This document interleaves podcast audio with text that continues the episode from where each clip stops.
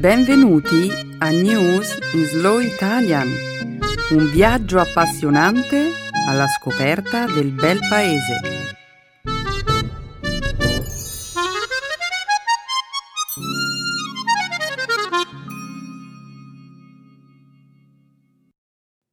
È giovedì 1 agosto 2019. Benvenuti al nostro programma settimanale News in Slow Italian.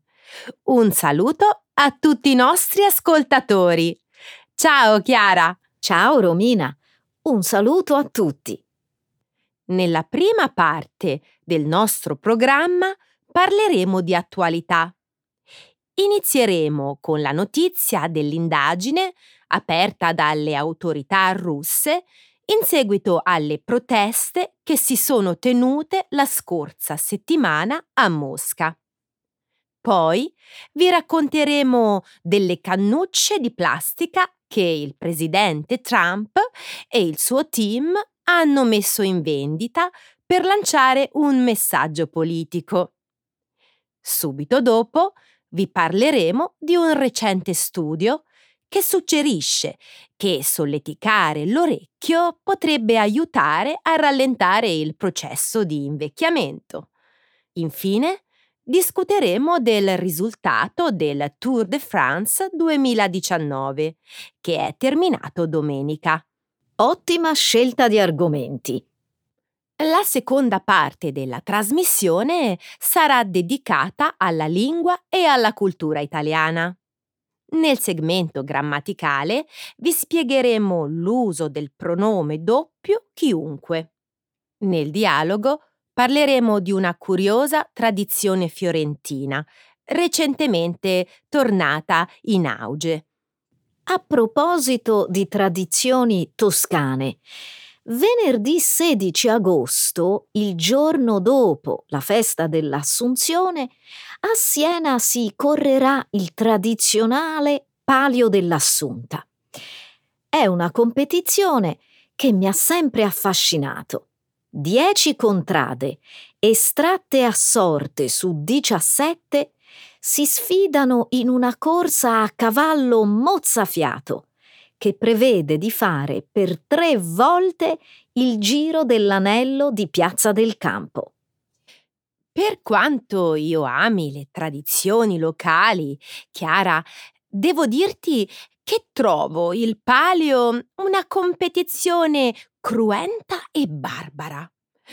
Io ho assistito alla gara e devo dirti che non è un bello spettacolo vedere i cavalli innervositi dal caos e dalle urla della folla, frustati in modo febbrile dai fantini.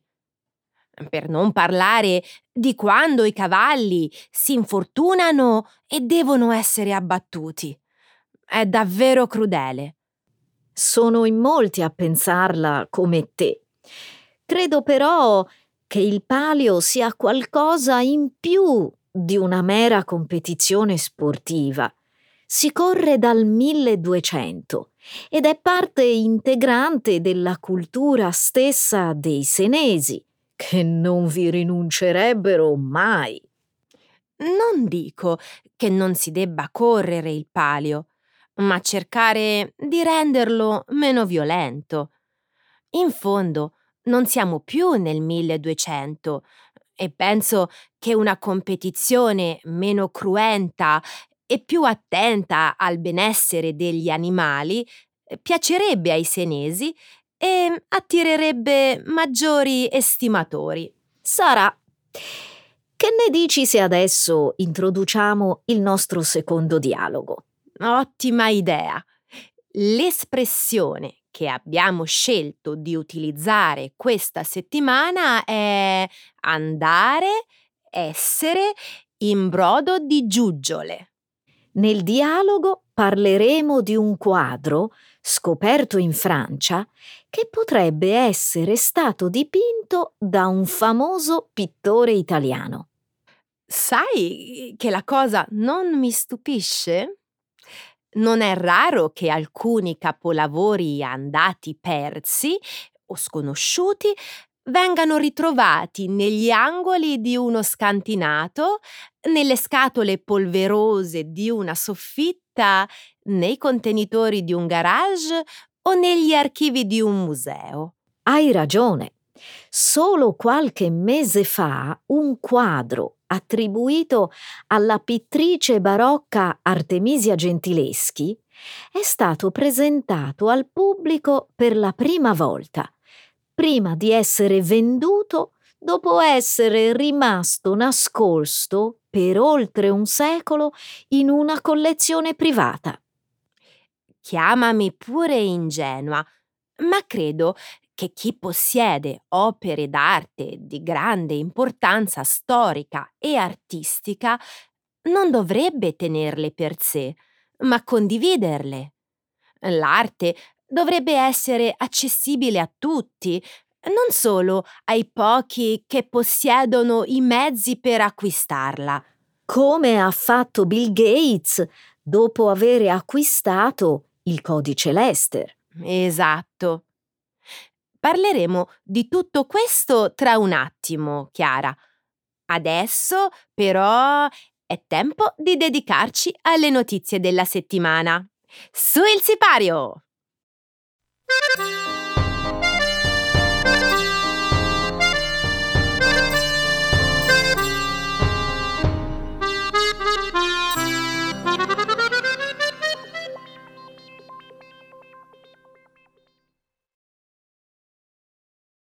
Le autorità russe avviano un'inchiesta in seguito alle proteste avvenute a Mosca. Martedì gli inquirenti russi hanno annunciato di aver aperto una serie di procedimenti penali per gli scontri di massa avvenuti in seguito alle proteste dello scorso fine settimana. Gli investigatori stanno cercando gli organizzatori della rivolta, indetta per chiedere elezioni libere e stanno anche conducendo indagini sugli episodi di violenza perpetrati ai danni di agenti di polizia e altri ufficiali. Eh, le persone giudicate colpevoli potrebbero scontare fino a 15 anni di carcere. Le proteste sono nate in seguito alla decisione delle autorità russe di impedire ai candidati indipendenti e dell'opposizione di correre per le elezioni comunali di Mosca, che si terranno a settembre. Almeno mille persone sono state arrestate, anche se associazioni indipendenti di monitoraggio hanno dichiarato che potrebbero essere circa 1400. La polizia ha utilizzato i manganelli per colpire i manifestanti, alcuni dei quali hanno riportato la rottura degli arti. Il leader dell'opposizione, Alexei Navalny, feroce critico del presidente Vladimir Putin, è stato arrestato mercoledì per aver indetto le proteste. In seguito è stato ricoverato all'ospedale per sospetto avvelenamento. Martedì esponenti delle Nazioni Unite hanno dichiarato che la reazione della polizia russa nei confronti dei manifestanti è stata eccessiva e ha violato il diritto fondamentale della libertà di espressione hanno anche contestato alle autorità russe l'esclusione dei candidati indipendenti e dell'opposizione dalla corsa alle elezioni. Mosca sta chiaramente cercando di dimostrare qualcosa. Dopo le proteste a Hong Kong e in Sudan, che hanno attirato l'attenzione di tutto il mondo, il presidente Putin non vuole rischiare che anche in Russia accada la stessa cosa. Quello che è capitato lo scorso fine settimana è davvero qualcosa fuori dall'ordinario? Alcuni di quelli che si sono opposti al governo russo sono stati uccisi. Altri sono stati messi in prigione con false accuse.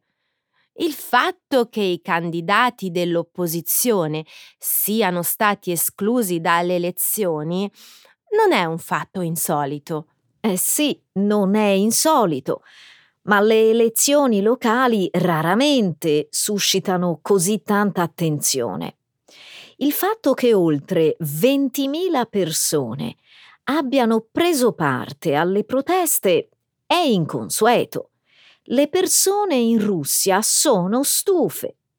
Vedono la gente in altri paesi lottare per cambiare le cose e si sentono incentivati a fare lo stesso. Il governo deve cercare di evitare che la situazione degeneri. Se questa è l'intenzione del governo, non ci sta riuscendo molto bene. La reazione delle autorità non fa altro che attirare ancora più attenzione sulle proteste. Non credo che il governo russo abbia molta scelta. Gli organizzatori hanno indetto una nuova protesta per sabato. Sembra che migliaia di persone stiano pensando di partecipare. Più proteste ci sono, maggiori sono i rischi. Mm, non sono sicura che il rischio sia poi così elevato, Chiara. I sondaggi di opinione mostrano che l'indice di gradimento di Putin si avvicina al 70%. Penso che questo dovrebbe limitare le proteste. Io non ne sono così sicura. L'indice di gradimento di Putin è ancora alto, ma ora deve affrontare alcune sfide molto significative. L'economia è debole. Il tenore di vita si è abbassato. L'esempio fornito dalle proteste in altri paesi potrebbe avere un impatto sorprendente.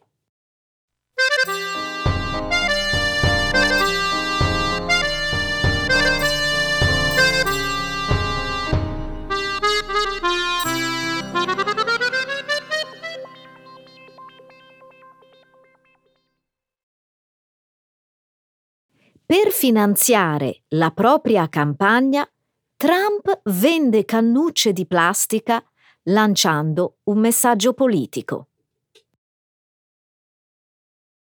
Il mese scorso, nel negozio online del portale dedicato alla campagna per la rielezione di Donald Trump alla presidenza degli Stati Uniti, sono stati messi in vendita alcuni gadget poco convenzionali.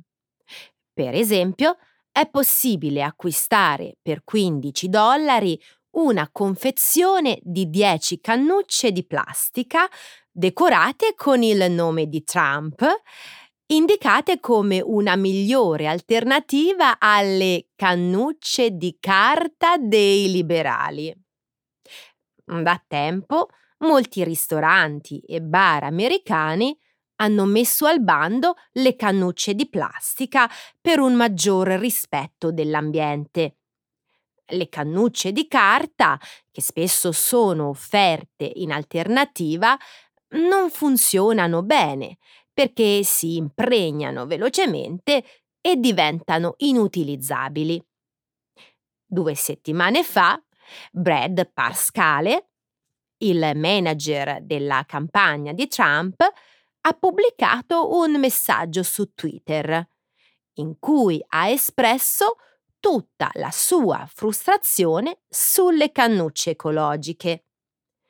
Sono così stufo delle cannucce di carta. Hashtag Liberal Progress. Nello stesso giorno le cannucce di plastica sono state il gadget più visualizzato nello shop del portale della campagna di Trump.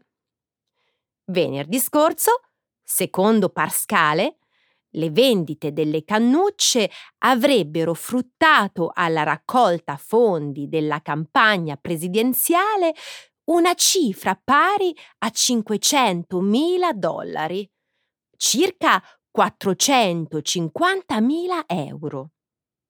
Nella didascalia che accompagna il prodotto si legge che le cannucce targate Trump sono riutilizzabili e riciclabili.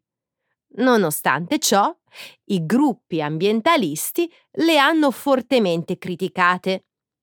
In risposta alle polemiche, il presidente Trump ha dichiarato Penso che il nostro paese abbia problemi più importanti delle cannucce di plastica.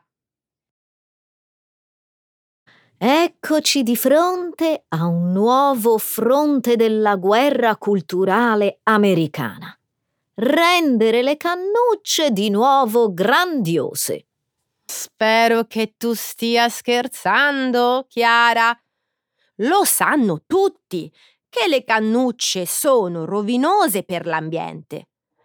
Anche se fossero davvero riciclabili e riutilizzabili, molte di quelle saranno sicuramente gettate via. Eh certo che stavo scherzando e eh, mi hai fraintesa. Sai perfettamente che io non sono mai stata una grande fan delle cannucce di plastica. A prescindere da quello che tu o io pensiamo al riguardo, eh, devi ammettere che quella di Trump è una strategia davvero brillante. Immagino perché riesce a far sembrare i liberali lagnosi e ridicoli, giusto? Questo e anche il fatto di far apparire Trump come il difensore della libertà. Le cannucce del presidente, infatti, inducono a pensare che i liberali stiano cercando di togliere alla gente anche le più piccole forme di libertà personale, come quella di usare le cannucce di plastica. Se fanno questo ora, cosa mai faranno se vincono le elezioni il prossimo anno? La tua mi sembra un'ipotesi un po' azzardata, non credi? Ma ad ogni modo il presidente non dovrebbe essere al di sopra di discussioni così meschine? Quella ambientale è un problema molto serio. Chi governa dovrebbe concentrarsi sul trovare soluzioni, non incrementare le divisioni. Romina, l'ambiente non è uno dei temi del programma della campagna di Trump. Lo sono invece la libertà personale e il Made in America, caratteristiche che le cannucce di Trump hanno. Questa strategia potrebbe attrarre non solo i sostenitori di Trump, ma anche chi si ritiene di centro e pensa che vietare la plastica sia una decisione eccessiva. Eccessiva? È solo buon senso. Sai che lo scorso anno il Parlamento europeo ha votato a stragrande maggioranza di mettere al bando le cannucce e altri oggetti di plastica? Beh, è buon senso per noi. Negli Stati Uniti, tuttavia, la plastica è diventata il simbolo di qualcos'altro.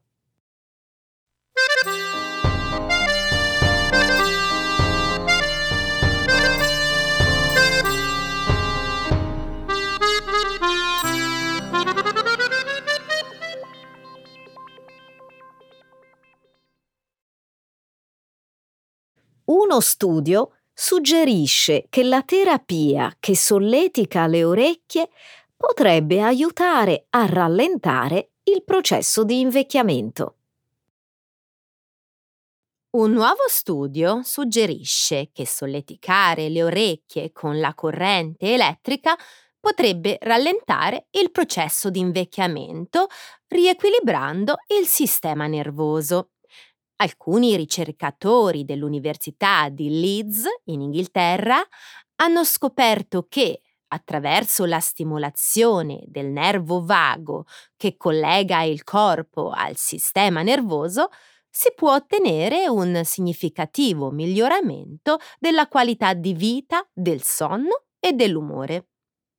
Alla ricerca pubblicata martedì sulla rivista Aging hanno partecipato 29 volontari dai 55 anni in su. Gli scienziati hanno stimolato il nervo vago dei soggetti con una piccola scarica elettrica applicata all'orecchio esterno per 15 minuti al giorno per un periodo di due settimane.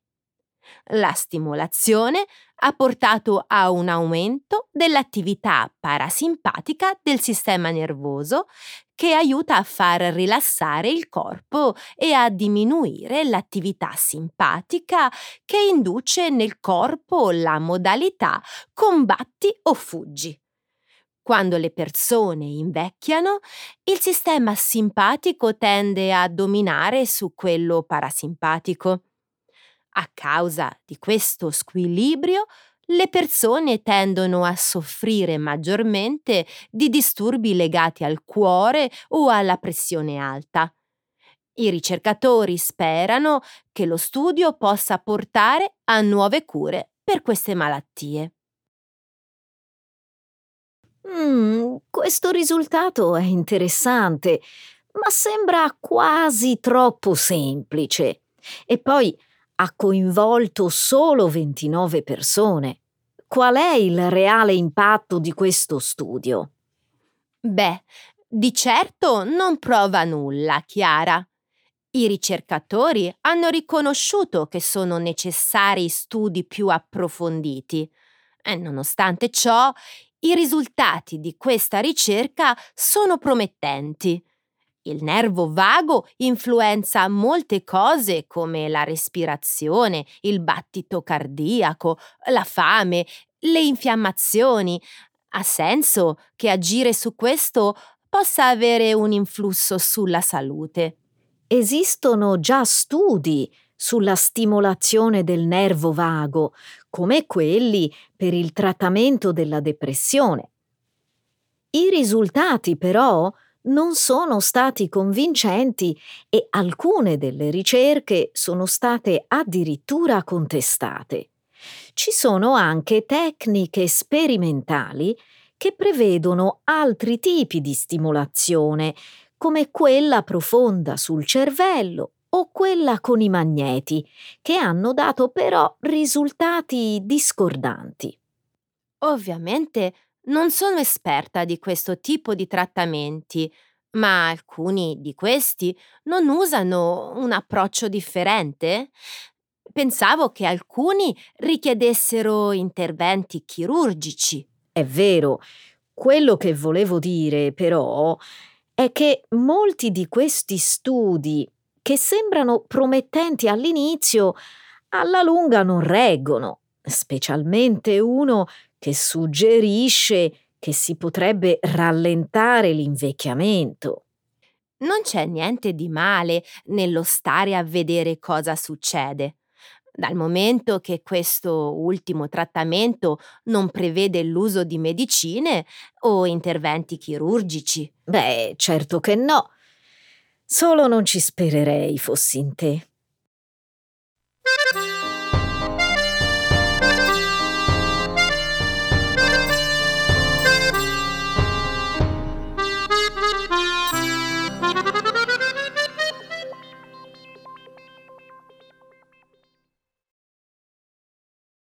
Egan Bernal vince il Tour de France. Domenica scorsa, Egan Bernal, primo colombiano a riuscire nell'impresa, ha vinto la più prestigiosa gara ciclistica. Bernal, con i suoi 22 anni, è anche il più giovane ciclista a vincere il Tour de France dalla seconda guerra mondiale.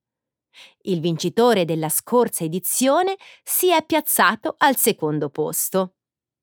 Venerdì, Bernal, che l'anno scorso ha partecipato alla gara francese per la prima volta, ha conquistato la maglia gialla alla diciannovesima tappa che prevedeva una volata sul Col d'Iseran a 2770 metri, il punto più alto da raggiungere nella gara di quest'anno. Fino ad allora il francese Julian Alaphilippe aveva guidato la corsa. Alaphilippe ha indossato la maglia gialla per 14 giorni, alimentando le speranze dei locali che un francese potesse vincere la storica competizione per la prima volta dal 1985.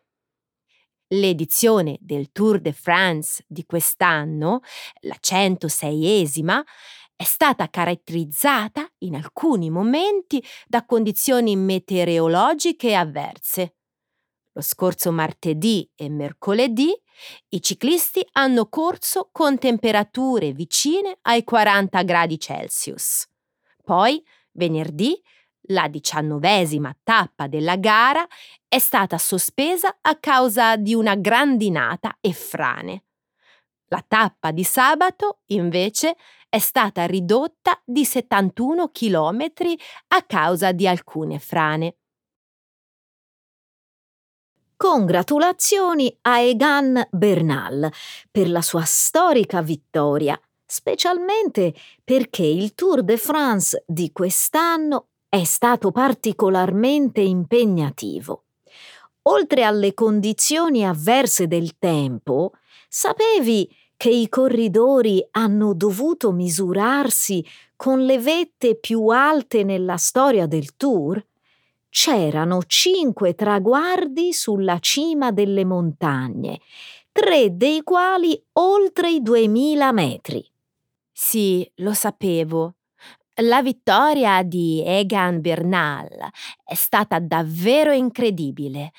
Ora entra a far parte di quel gruppo di ciclisti colombiani che erano anch'essi specialisti della montagna, come Luis Herrera, eh, Fabio Parra e ovviamente Nairo Quintana, che si è piazzato al secondo posto nel 2013 e nel 2015. Tornando a quest'anno, Apparentemente il tracciato è stato concepito per rendere la corsa più entusiasmante, incentivando più fughe e attacchi.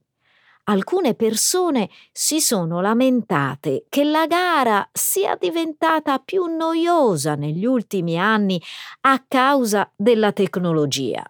Ti riferisci agli auricolari che i ciclisti indossano per poter sapere quanto indietro sono gli avversari? Questo e anche i misuratori di potenza, monitor posti sulle biciclette che forniscono informazioni ai ciclisti che li aiutano a decidere quando sferrare l'attacco.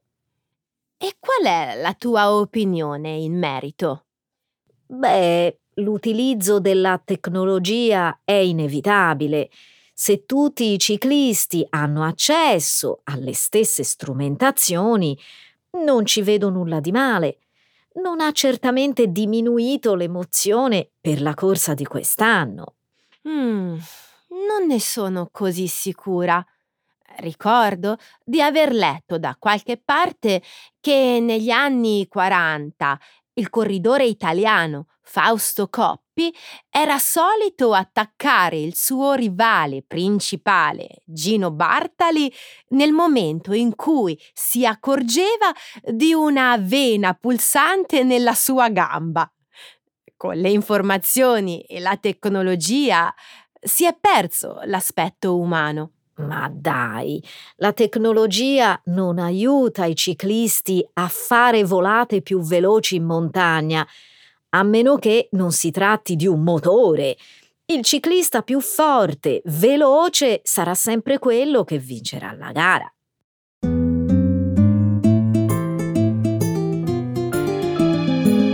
Adesso la grammatica. Per capire le regole di una lingua poetica.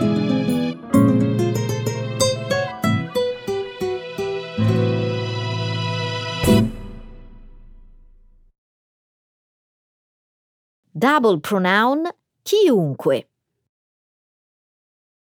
Sai che a Firenze sono tornate in auge alcune delle storiche buchette del vino?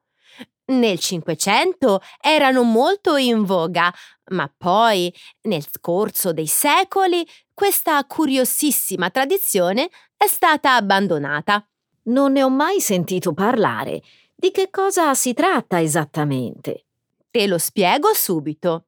Chiunque abbia passeggiato per le vie del centro storico di Firenze ha sicuramente notato che sulle mura di molti palazzi signorili sorgono minuscole porticine, poste ad altezza uomo a circa un metro da terra. Io sono stata a Firenze diverse volte, ma non mi sono mai accorta della presenza di queste finestrelle. Qual era il loro scopo? In passato queste piccole aperture erano utilizzate per vendere il vino direttamente in strada a determinate ore del giorno. In Via delle Belle Donne, all'angolo con Via della Spada, c'è un edificio con un'antica iscrizione in cui sono ancora indicati gli orari di apertura. Rimango stupita della tua memoria, Romina. Chiunque avrebbe dimenticato questi dettagli. Per fortuna riesco sempre a ricordare ciò che mi interessa. Questa iscrizione recita, per esempio, che la cantina era aperta alla vendita dal primo novembre alla fine di aprile, dalle ore 9 del mattino alle ore 2 del pomeriggio e poi dalle 5 alle 8 del pomeriggio. Nel XVI secolo le buchette del vino erano molto diffuse e nella città di Firenze se ne contavano oltre 150. Vista la loro diffusione, ne deduco che chiunque poteva usufruire di questo servizio.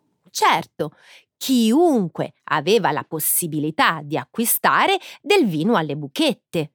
Il prezzo, molto più basso rispetto al vino venduto nelle comuni osterie, era accessibile anche per le classi meno abbienti. Oltre alla vendita di vino, queste buchette erano utilizzate per lasciare cibo e vino gratuiti per i più bisognosi. Che bella idea! Immagino però che le famiglie nobili ci guadagnassero parecchio dalla vendita del vino. Beh, ovviamente la convenienza non era soltanto per i clienti. Chiunque offrisse questo servizio usava il vino prodotto nelle proprie tenute agricole. Trattandosi di produzione propria, a quei tempi il vino non era soggetto ad alcuna tassa e questo permetteva alle famiglie nobili di ottenere sostanziosi profitti. Torniamo ai nostri giorni e alla notizia del ritorno di questa antica tradizione fiorentina. Quanti di questi locali oggi si trovano a Firenze? Personalmente conosco soltanto quello che si trova in via Santo Spirito, che fa parte di un locale che si chiama Babe, gestito da tre ragazzi. Spero che nel frattempo in città siano sorti altri locali simili. Le bucchette del vino fanno parte della storia di Firenze e come tutte le tradizioni che appartengono al passato, è bello che ritornino a vivere. Ecco le espressioni, un saggio di una cultura che ride e sa far vivere forti emozioni.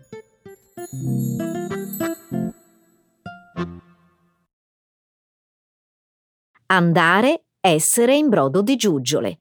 To be over the moon, to be happy. Ieri ho letto un articolo che parlava del ritrovamento di un quadro che si sospetta essere del celebre maestro italiano Michelangelo Merisi da Caravaggio. La tela, trovata nel 2014 nella soffitta di un'antica dimora di Tolosa in Francia, era nascosta in un'intercapedine. Vuoi dire che i proprietari di casa erano del tutto ignari di possedere un'importante opera d'arte? Proprio così. Pensa che sono andati letteralmente in brodo di giuggiole quando si sono trovati il quadro per le mani. Si pensa che uno degli antenati della famiglia abbia nascosto la tela in soffitta, dimenticandosi di dirlo agli eredi. Che emozione deve essere stata! Scoperte del genere non sono all'ordine del giorno. È vero. Pensa che anche Eric Turquin, l'esperto d'arte francese, cui fu chiesta una valutazione del quadro, è andato in brodo di giuggiole quando si è trovato davanti il dipinto di Giuditta e Oloferne. Il quadro raffigura la scena biblica in cui l'eroina ebrea Giuditta decapita il crudele condottiere assiro Oloferne con l'aiuto della sua fidata ancella, vero? Esatto. A quanto sembra, Caravaggio dipinse due copie dello stesso quadro. La prima versione si trova alla Galleria Nazionale d'Arte Antica di Palazzo Barberini a Roma, mentre la seconda fu smarrita molto tempo fa. Secondo l'ipotesi formulata da Turquin, la tela ritrovata in Francia potrebbe essere la copia perduta del dipinto Giuditta e Oloferne. Suppongo che la notizia abbia suscitato molto clamore in Francia. Ovviamente, lo Stato francese è andato in brodo di giuggiole all'idea di poter vantare come proprio un dipinto di tale importanza. Ha quindi dichiarato la tela tesoro nazionale, ponendo su di essa un diritto di prelazione per proibirne l'acquisto da parte di privati e l'uscita dai confini nazionali per due anni. E poi che è successo? Nei mesi a seguire l'opera fu esposta in numerose gallerie d'arte, suscitando l'entusiasmo del pubblico. Numerosi esperti d'arte, però, invece di andare in brodo di giuggiole, hanno cominciato a sollevare i dubbi sulla paternità del dipinto, spingendo il governo francese a togliere il diritto di prelazione. L'opera, allora, è stata messa all'asta per 30 milioni di dollari, ma il quadro è stato venduto prima che iniziassero le offerte dei potenziali compratori. E perché? Pare che Tomilson Hill, ex vicepresidente del gruppo Blackstone, una delle più grandi società finanziarie del mondo, sia andato letteralmente in brodo di giuggiole dopo aver visto il quadro e abbia offerto una cifra molto superiore alla base d'asta per Giuditta e Oloferne, che è stata subito accettata. Vicenda molto interessante, Chiara.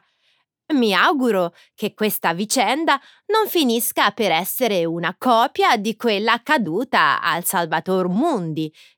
Il quadro, attribuito con molti dubbi a Leonardo da Vinci, è finito ad abbellire le pareti del lussuoso yacht di un principe saudita. Hai ragione, Romina. Sarebbe davvero bello se il miliardario americano lo donasse a qualche museo, in modo da renderlo visibile a tutti.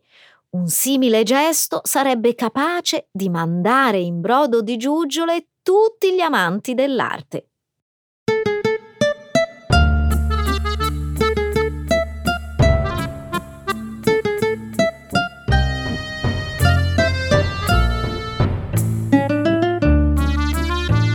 Benissimo ragazzi, allora anche per oggi è tutto, abbiamo finito, un bacione e alla prossima! Ciao a tutti!